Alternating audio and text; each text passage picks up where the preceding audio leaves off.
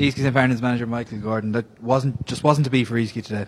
On, uh, on the day, no, no. Just uh, we just were a little bit short. Uh, obviously, a little bit inexperienced, I suppose. Being realistic about it, without wanting to make an excuse, because we we did come here to win the match, and I think everybody who tuned in and watched the match or listened to the match would feel that this was a competitive match, and I don't think the scoreline is actually a fair reflection on the endeavour of our lads.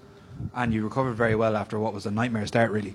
Well, this is that, was what, the one thing that I was afraid of that that something like that would happen because with our squad being as young as they are and everything else, I wasn't exactly sure as to how they'd cope with such a scenario. But I have to say, hats off. Hats off 100%. Those lads showed maturity beyond their years and they got stuck right back in and they says they weren't just going to lie down and accept that kind of a situation. And the Ballygiblin kind of pulled away in the second half. You touched on yourself. You think it just kind of comes down to a little bit of inexperience on your side? I, I do when it when it comes down to the finer margins. Yes, I, I do when it comes down to the finer margins. They obviously went in at half time, Ballygiblin, as we all do. And they had felt that they got a good start, but they had also felt that we had put it right back up to them. And I, I believe they knew themselves that they had to push it on another gear to, in order to eke out the victory that they, they, they so desired. And um, yeah, that bit of experience would have counted. There's no question about that. You can't buy that.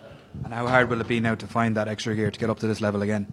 Well, that won't be hard. Uh, I even judging by this talking to the players thereafter. I haven't had much chance to talk to them yet because obviously I've been out and about with you guys and one thing and another. But already the vibes are that these guys, that's not enough.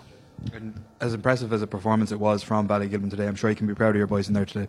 Oh, I, I, I am so proud of the way that they represented their club and the way they represented their county. I think everybody in Sligo should be proud that hurling is definitely firmly on the map. We were competing with a serious club who actually went up intermediate last year, and because of the restructuring of the Cork County Board, were put back down again and came back up again, which has doubly proved that they are an intermediate club in Cork, and we put it right up to them. So we're, we're, we're quite happy with that.